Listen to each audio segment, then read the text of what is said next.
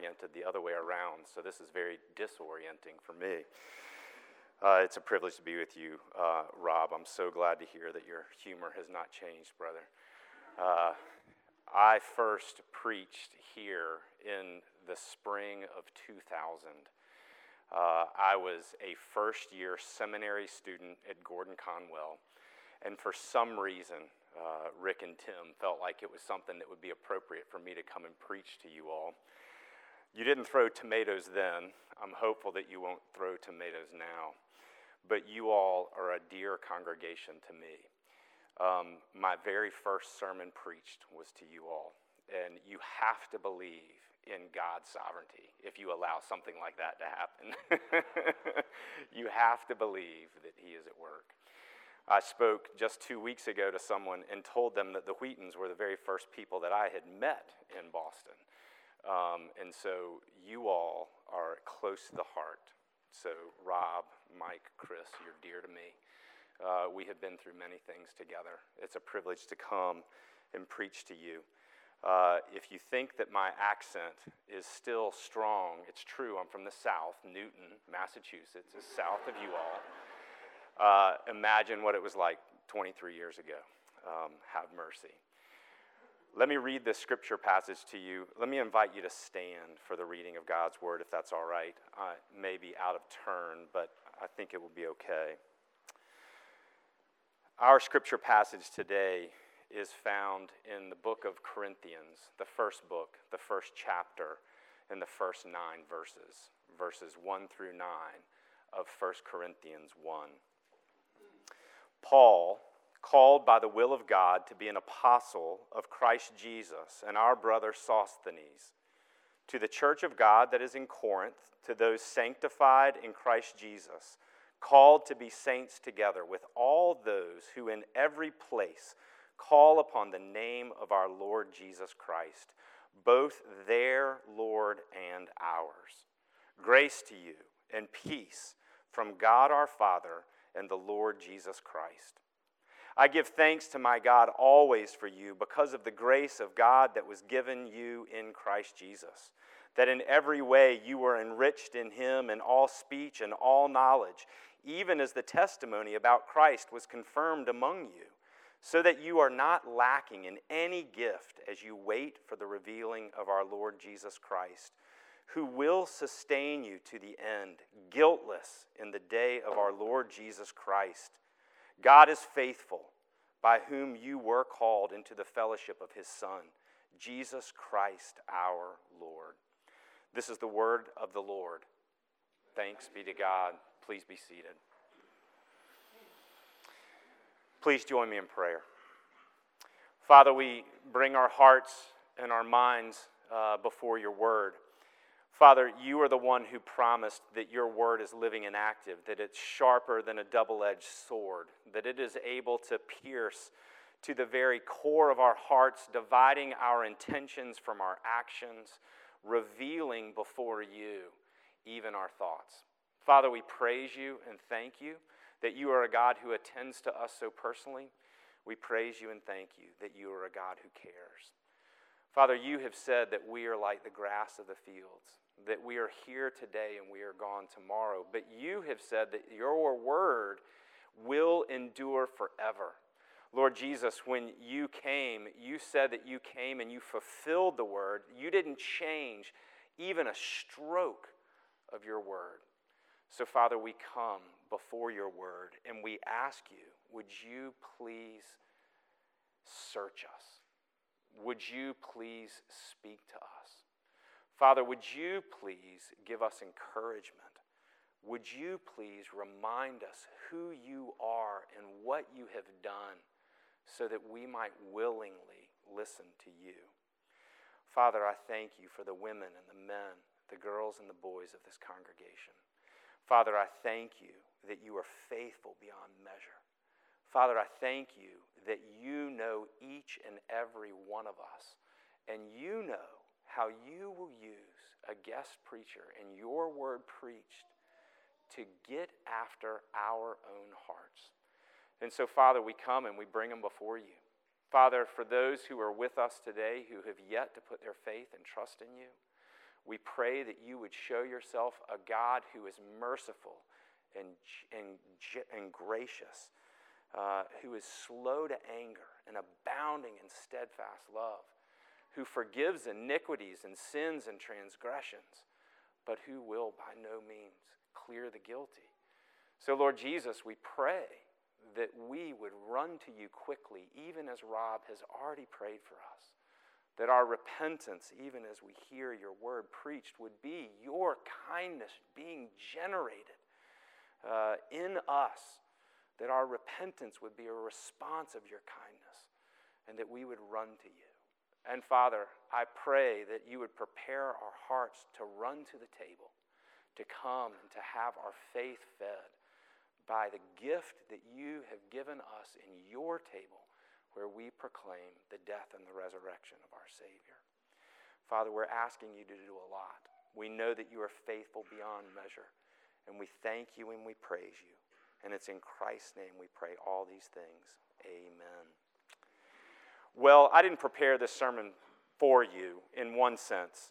In another sense, I did, but don't think that I think that you are the church in Corinth. Uh, those of you who know the church in Corinth uh, know that the church in Corinth was a mess. In another sense, I do want you to think we, we are a lot like the church in Corinth. We need to think about what Paul has to say to the church in this city that is so important in the world of the time and is so important to Paul and is so important to God. In that sense, I want you to think that you are the church in Corinth. I'm preaching this sermon this afternoon, so you've got quick opportunity to get my phone numbers from the elders, and you can send me your opinions of it if you want to try to shape it for the afternoon. But today, I'm going to preach this as we start our series in 1 Corinthians. Maybe you are trying to figure out what you ought to read next in the scripture. And so maybe you would take this sermon and jump off of it and jump into these letters of 1st and 2nd Corinthians. I had initially, when, when asked to title this sermon, titled it Meet the Church. And in one sense, that's true. But in another sense, as I dug into it more and more this week, if I had the chance to correct your orders of worship that were before you, I would call it Foundations for Biblical Confrontation.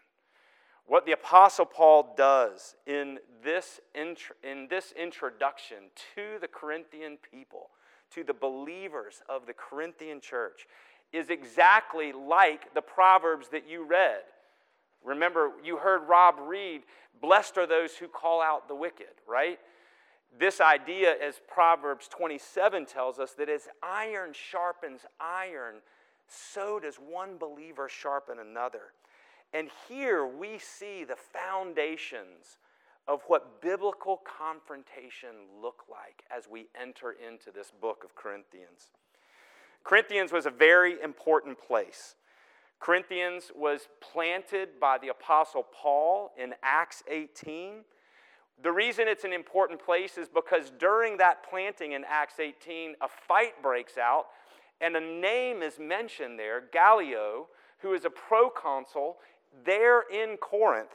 And that fight in Acts 18 gives us one of the most sure dates that we have in the entire New Testament. Isn't that amazing? It was circa 51 AD. This is the city where Paul meets Priscilla and Aquila, the Jews who were expelled from Rome and who had fled to Corinth. This is the place, the city where Paul proclaims the gospel in the synagogues and as he is kicked out and rejected, and as Sosthenes is beaten in Acts 18, this is the city where Paul says, From now on, I am taking the gospel to the Gentiles. For the majority of us in this room, this is us. Unless you are from a Jewish heritage, this is us. Praise God for this city. Praise God for the Apostle Paul. Praise God for how he works. But Corinth was also an important city geographically and economically. The influence of the church at Corinth would be broad and wide. This was an important place. Corinth is located about 45 miles to the west of Athens in Greece. It's right off this spit of land called an isthmus, and unless you're in sixth grade geography, you have no idea what it is. And it's a narrow, thin piece of land that has a sea on one side and a sea on the other. And so this Corinthian church was in a town where they were able to use both the land bridge and they were able to truck ships from one ocean all the way to the other sea. And in each way, they were able to get money and support their economy. It was a wealthy place. It was very influential because of the trade that came through there. And so, Corinth is an important place. But Corinth had real issues. The issue is less about the division among the people in Corinth as it is their distancing as a church from the Apostle Paul who planted them. This idea in Corinth is that because of their importance, because of their presence geographically, economically, influentially in the world at that time, the culture had also influenced the church of Corinth. There was incredible diversity. Listen, we ought to pray more and more for the diversity of our congregations, both ethnically and socioeconomically, in every way that we can culturally. That's a good thing. When the kingdom of God is described, it's described as men and women from every tongue and tribe and nation and people. But do you know what comes with diversity? is a recognition of our cultural sins that clash with one another. And here we see that in Corinth. If you were to read the book of Corinthians, you would see that they valued wisdom, economic success, sexual freedom. I had one pastor in my history, and I remember one staff meeting where we talked, we were talking about what we were going to preach, and this was 25 years ago, before I moved to New England. And this pastor by the name of Scotty Smith said, You know something? There's no way in the world I'm ever going to preach the book of First Corinthians, not in the first 30 years of my ministry. because when you look at it, you begin to go, Wow, this is a scary book. It is a book where the church had believed that they had become spiritually better than the Apostle Paul who had helped plant them. They believe themselves to have spiritually arrived. But in so many ways, what we will see is that they held on to so many pagan beliefs that they brought into it. But the last bit of introduction I want to give you is the importance of Corinth to Paul and likewise to God. Here, this church that was situated in such an influential city would be a church that was in a secular and a powerful and an influential place. And this church needed to be reminded of the gospel clearly because of its location, because of its importance, because of the temptation to carry on so much into Christianity from our past. The book of Corinth allows us, as Gentiles who have come to faith, also to ask ourselves what might we have carried over from our past into our faith? How might God use Corinthians to confront you and me and to continue to purify our faith? This book of Corinthians is foundational for an understanding of biblical confrontation. This is where the Apostle Paul sets us up to be able to listen. I don't know if you know anything about martial arts. I know nothing about martial arts. But somewhere in my kitchen, I was talking about getting stronger. And you know what Siri does in our kitchens. Siri listens to us, doesn't she? And Siri was listening to me. And the next time I opened up YouTube, I found a, a, YouTube about the perfect stance for martial arts for strength. And I was like, well, that's really weird. I had no idea. And it's called the horse stance. I could try to show it to you, but I, am not very good at it. Uh, I can hold it for about 20 seconds before my legs start to quiver. But the reality of this horse stance is that from this stance, you are most capable to absorb whatever comes at you. It's very firm and it's very stable. That's what the Apostle Paul is doing for the Corinthians here. My wife and I love to do pre marriage counseling and a little bit of marriage counseling when we have the opportunity. And one of the things that we always tell the folks that come to us is when you fight, go back to your vows and fight there. Fight according to your vows, the vows that you gave each other.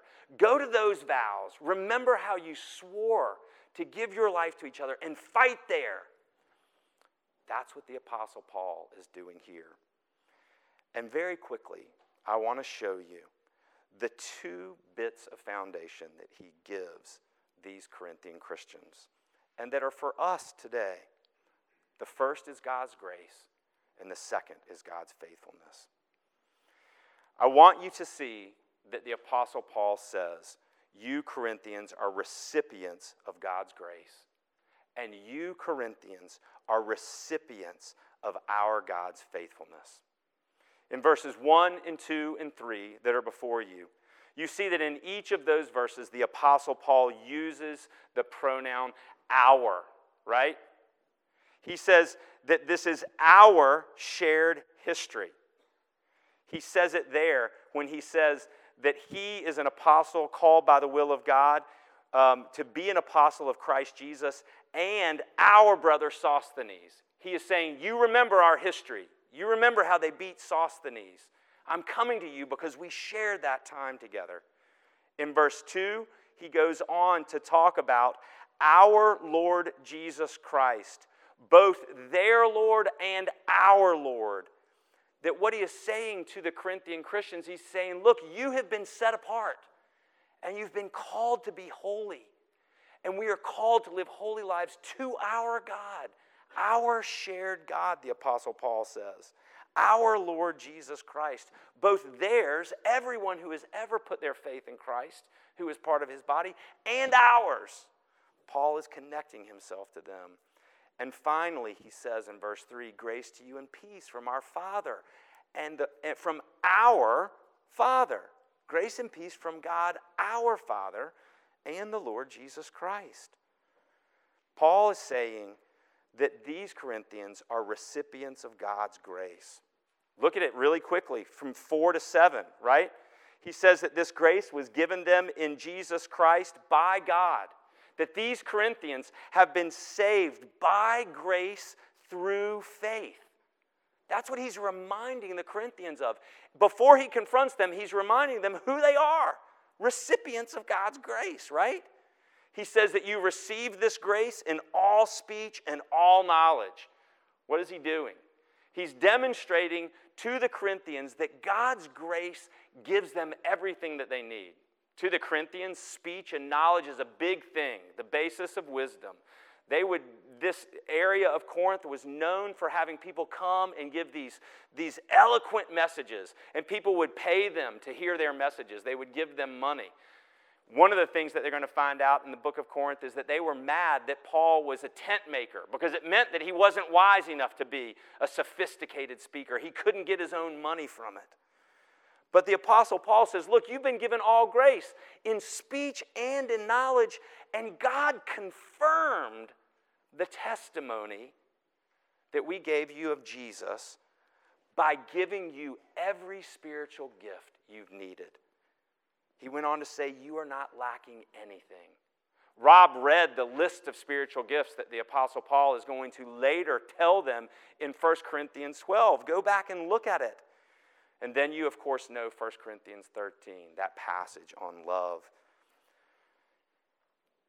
The apostle tells this church listen, you're not lacking anything.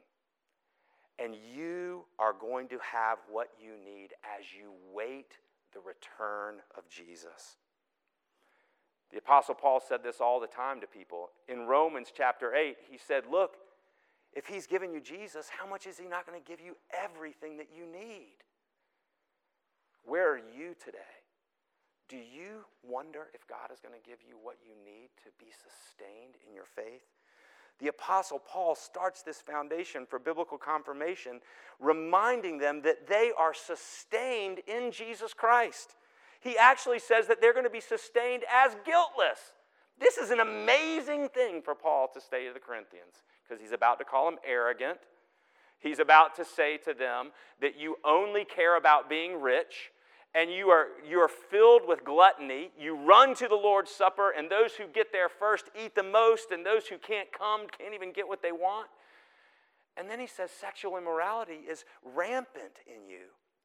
You still are tempted toward visiting the, the, the prostitutes at the temple. There is gross sexual immorality that is explained later on in chapters 5 and 6.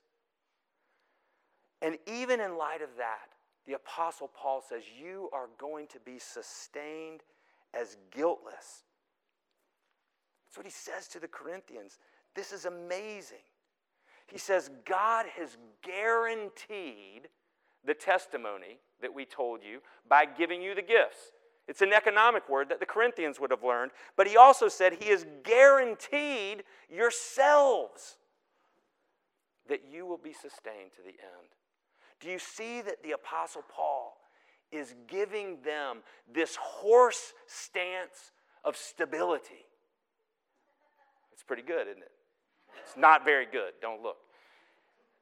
So that he can begin to confront them on the ways in which the norms of the culture in which they live have begun to leach into their faith, thus compromising the gospel.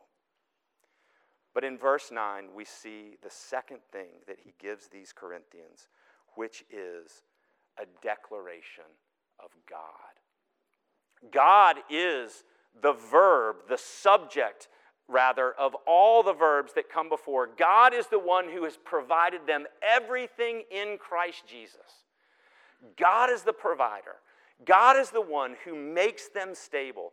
And here in verse 9, in case they doubted, and in case you and I doubt, he says to them, and in turn, this word says to us, God is faithful. Stop. Think about that for a minute.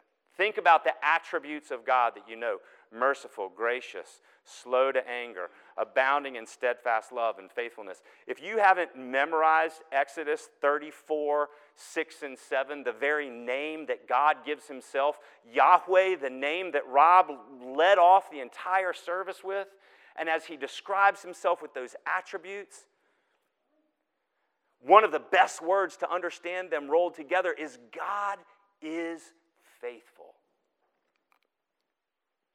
The one who calls you, he said, the one who has called you will sustain you. Let me ask you a question. Would you and I be more apt to enter into conversations of confrontation if such confidence in our identity had preceded it? If someone came to you and says, Look, I really need to confront you on something, and you go, Well, all right. But the person says, But before I confront you on something, I want to remind you of who you are. We're all scared to death of what other people think of us, aren't we? You know, you're a preacher who's not very good. You get up there, and in 23 years, we can't really tell if you've grown at all. You're distracting. Your thoughts are all over the place. You know, any of that. But here the Apostle Paul goes, Let me tell you who you are. You are the recipient of our God's grace. And His grace will sustain you to the end. You will be found guiltless. And your God is faithful. Now, will you listen to me? Because I've got some hard things to say. Two takeaways, and we're done. What I would like you and me to consider is the magnitude of being saved by grace that must necessarily be followed by a life of holy obedience. Church, if you will read the book of Corinthians, you will find out I could have been a member of that church. I could have belonged there. I know my own heart. But what you will see is the Apostle Paul says over and over listen, you have been saved by grace, but it by necessity means that that salvation must be followed by holy obedience. In verse 2, the Apostle Paul says, Look, this is to the church in Corinth, to those who are sanctified. Full stop. They're set apart. They are, they are taken out. They are made holy by the work of Jesus Christ. He said that church is called to be saints. This church, Redeemer Pres, CTK Newton, we are called to be holy. Integral to Paul's theology is this idea that we are already sanctified and that we are being sanctified. This theological premise that is so important to our faith to understand we are already something and we are not yet that thing. It is both and. And it is the beauty of God's faithfulness that allows you to hold on to that. And that allows you to believe that to the end of your life, God is still at work in you. He has not stopped working at you, not stopped working with you, not stopped working in you, not stopped perfecting you. Paul later tells the Corinthians in chapter 3 of the second book of Corinthians that as we gaze upon Christ, as we, get, as we consider the glory of the cross. And it's the same word that he uses in 1 Corinthians when he says that we see in a mirror dimly, we gaze dimly, but he says, when you gaze upon the cross, that place where the love of God and the justice of God kiss, that that's the place where we, God's people, are changed. That's where transformation happens when we realize Christ died for me because God loved me, not so that God will love me. Sisters and brothers, the confidence of that foundation will allow you to be confronted about aspects of your faith that you and I need to be confronted about. How do we, the students, this is for you. This is for those of you for whom social media is overwhelming and draws you in. This is for you, teenagers, who have to push out pornography because it is fed to you. How in the world do you embrace a biblical sexual ethic? How do you do it? By looking at the cross, by seeing Jesus on the cross. His death and resurrection for you because God loved you enables us to be transformed. Jesus has given us everything. And this is a necessity for the church in Corinth to hear, and it's also a necessity for us to hear, church. Because we live in a very similar secular environment. The last takeaway is this Are we open to confrontation regarding our Christian witness and practice? I promise I'm not going to push the pulpit out of the way and say, now, this is what I want to tell you, Redeemer. I don't know enough about your life together. I don't know enough about what it is that you all as a congregation struggle with together. But you know. You know the relationships that are filled with tension. You know the anxiety that marks you. You know the places where God is at work in you all, Redeemer, together. Are you open to confrontation regarding your Christian witness and practice?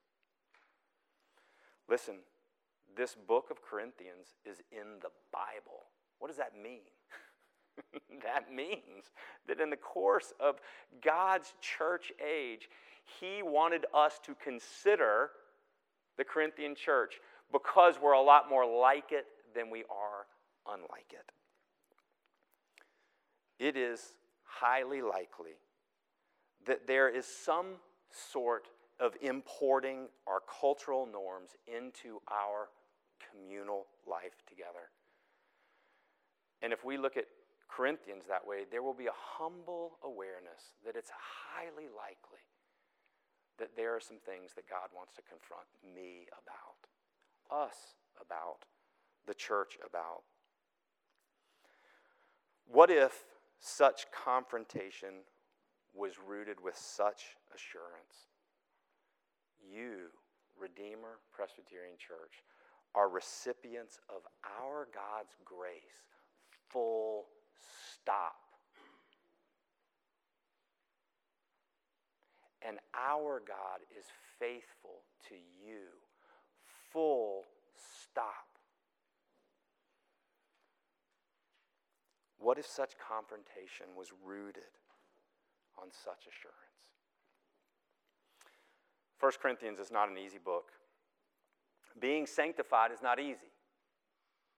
Ask anybody that has as much white hair as me or more. It's not easy. It's hard. It's painful. It hurts. But with this assurance of who we are as recipients of God's grace and that our God is faithful, will we, sisters and brothers in the faith, be willing to be confronted by the words of this book. I hope that some of you will enjoy reading this this season. You're welcome to listen online, but you got plenty of preaching in your life, so uh, do what you will. It's a privilege to be with you. Let me pray. Father, we thank you for this book that is in front of us. We are so thankful for the scripture. And Father, whether it's through the book of Corinthians or through other means, we know that you are faithful to sanctify your people. Paul says to the Philippians that he is confident in this very thing, that he who began a good work in you will perfect it until the day of Christ Jesus. And so, Father, I pray for my brothers and sisters here that they would be confident in knowing that you are going to perfect their faith that you are the one who is going to make yourself known, and you are the one that is at work in them. That sanctification is a process of your grace, Father. It's you at work in us. And Father, I pray that we would depend on your grace that we have received, and we would depend on your faithfulness as we allow your word to confront us and to search us. Father, I thank you for this time together. And as we proceed to this supper together, I ask that you would feed our faith, that you would give us everything that we need, that your name would be glorified. And it's in the name of Jesus that I pray all these things. Amen. Well, I don't know how uh, different the preaching is, but it'll certainly be the case that I won't do this Lord's Supper the right way.